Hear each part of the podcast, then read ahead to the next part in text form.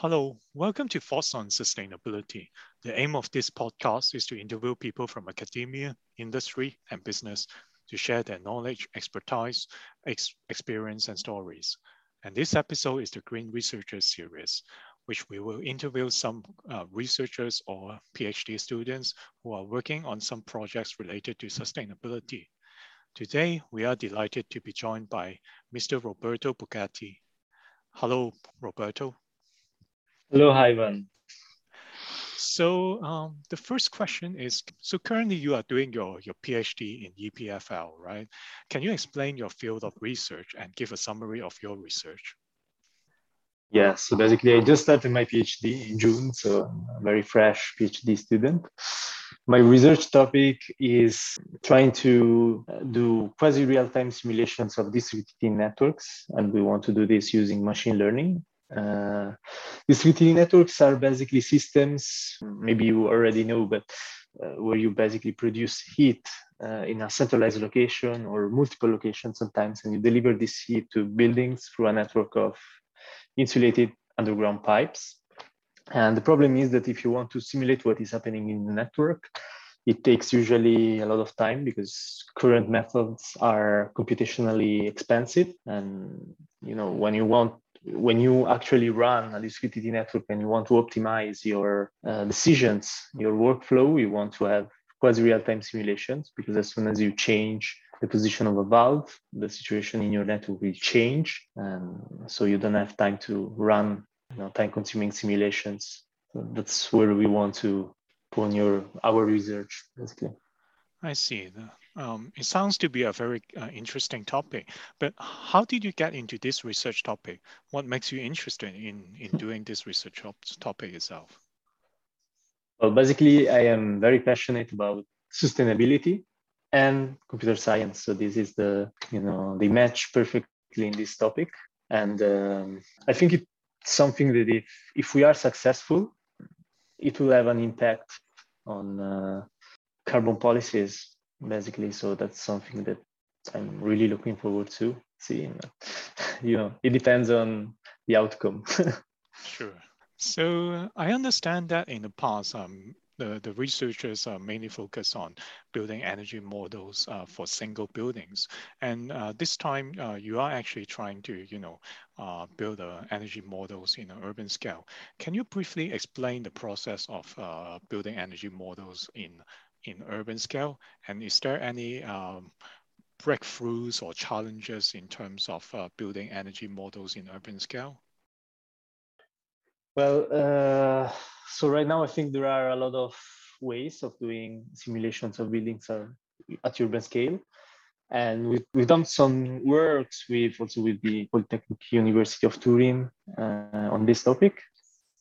I mean, uh, now what is very popular is to use data-driven models because of course uh, one of the challenges is that uh, you can know uh, the at least you can estimate for example, how your building is made, the stratigraphy of the walls. Uh, you can make some estimations on how the users will behave.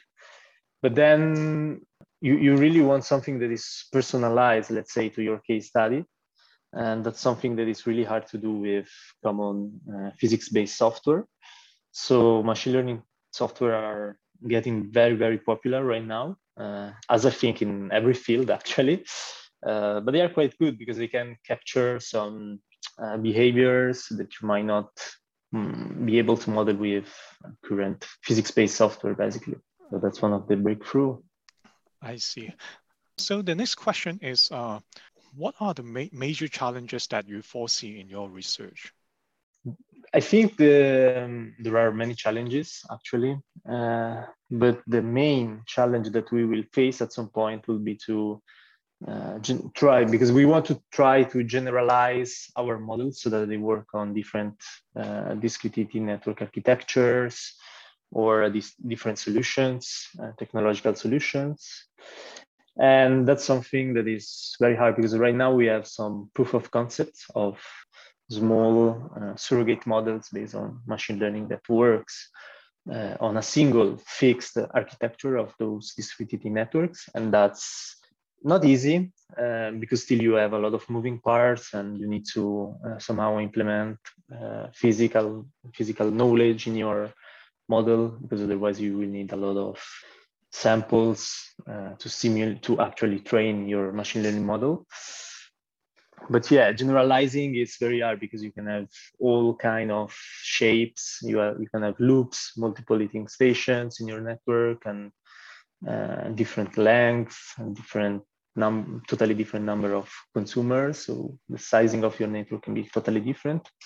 And that's something that i think it will be very hard to model in our uh, machine learning model basically so um, just in case for the audience who, who doesn't understand, surrogate method, what you meant is actually um, partially some uh, physical model plus the uh, machine learning model. Is that the case? Uh, well, pure, of. pure machine learning model. Yes, no, for um, for me, it's more like a pure machine learning model, which is based on physics-based simulations because that's what we will do we won't have data, of course, of what it what is happening inside the pipes. So we don't have the pressure losses in the network. We don't have the mass flow, the temperature losses, and that's what we want to simulate. But not having real world data, let's say, uh, means that we need to do some simulations. And therefore, since we train this model on simulations, which are made with physics-based software, it's for me like a surrogate model at the end of the day. So is it now very common for such surrogate model um, exists in the market? Uh, is it being commercialized? And is it commonly used by the government? Well, yes, I think, uh, I don't know about commercial software. I don't think so, to be honest. But yes, surrogate models are used in a lot of energy related applications and especially for estimating the demand side of buildings, for example, with many different approaches. Uh, they can go in more in detail, or they can be more like urban scale uh, models, but also in different domains, like which can be connected. Like for example, fluid dynamics. Uh, they were used with, I think, a lot of success lately in computational fluid dynamics to reduce the simulation times, which, as you might know, are crazy in CFD. Yeah, so I think it's a very promising way, at least to simplify some some kind of simulations that right now are really complex and time consuming. Interesting. So the next question is, since you mentioned that uh, you are going to use some of the simulation software and uh, mm. your project seems to be morphing a lot of uh, programming languages, is there any energy modeling simulation software and programming languages you recommend for your area of research? Yes, so I can definitely recommend Python because that's what I'm using as a programming language to, especially if you plan to use machine learning or data-driven models. There are so many packages that you can leverage in Python, and it's very easy also to code, especially if you don't have a um, computer science background and if you are like an engineer or architect. Sometimes Python is a lot more intuitive to start with. What for what regards uh, for concerns energy modeling, I mostly use CitySim, which it's a software that was developed at EPFL, and it works very well for building simulations, but also uh, energy research flow simulations. And they just added in the last few years module, let's say, to simulate distributed networks, which is what I need right now. So it's perfect for me. Another software that I'm using, it's actually a Python library, which is called PandaPipes and was and it's developed by I think the Fraunhofer Institute, and it works very well for piping systems, basically for simulating piping systems. So since you mentioned that you, you are able to do it uh, a lot some programming and, and use apart from research project, is there any, you know, research topics that you are also interested in? Well, yes. I mean, there are um, a very curious person, so there are a lot of things I I get interested easily in different things outside of my field, actually. Uh, but of course, as I have just studied my PhD, I cannot explore too much. Otherwise, I will lose track of what I have to do. but yeah, right now I am trying to do something that is similar to what I am doing or what I have to do. And I'm collaborating on some researches, for example, in the domain of electric and daylighting or machine learning applied to satellite images, for example, to estimate energy consumption so I think in general, I'm a big fan of machine learning because I find it really funny to use. It's really interesting and can really make a difference in some cases. Uh, maybe it's abused right now because everyone is using machine learning, everyone is applying it to everything, and sometimes it's a bit overkill, let's say, because you don't really need machine learning to some applications. It might be interesting to try, but really useful because you're not trying to solve a problem, you're just trying to provide an alternative way which is maybe not even optimal sometimes. Uh, but for some in some domains and for some cases our machine learning it's i think really really a breakthrough.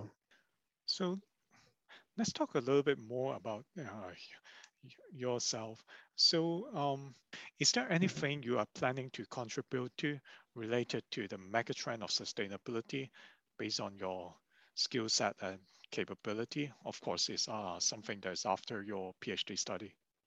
Mm-hmm. Yeah, so it's hard to say right now, but one of the things that is really related to my work is that if we are, if I can manage to provide this new simulation, let's say methodology, the idea is to build some open source tools uh, out of it, of this methodology, so that practitioners in the field can use it for research, but mostly also for industry, so that they can improve the efficiency of their distributed networks or have better way I have a better way to build new new networks or extensions of existing ones. And since heating is definitely heating in buildings one of the it's one of the main reason of CO2 emissions, try, uh, being able to decarbonize heating, which is something that distributed network can do actually because they can run a carbon neutral way, uh, will be, I think, very inf- impactful on sustainability, let's say on reducing uh, emissions and tackling the climate change challenge. Okay, he comes to the last question. Any interesting hobbies outside your research that you would like to share? Uh, well, yes. I mean, since I'm living in Switzerland now, I grew grew this hobby of climbing, and I think it's a very good way to stay in shape. And of course, when the weather is good, to see uh, nature from another perspective. in Switzerland, it's really amazing. Thank you very much. You have been listening to Thoughts on Sustainability, and our guest today was Roberto Boghetti. Stay tuned for the next interview. Thank you.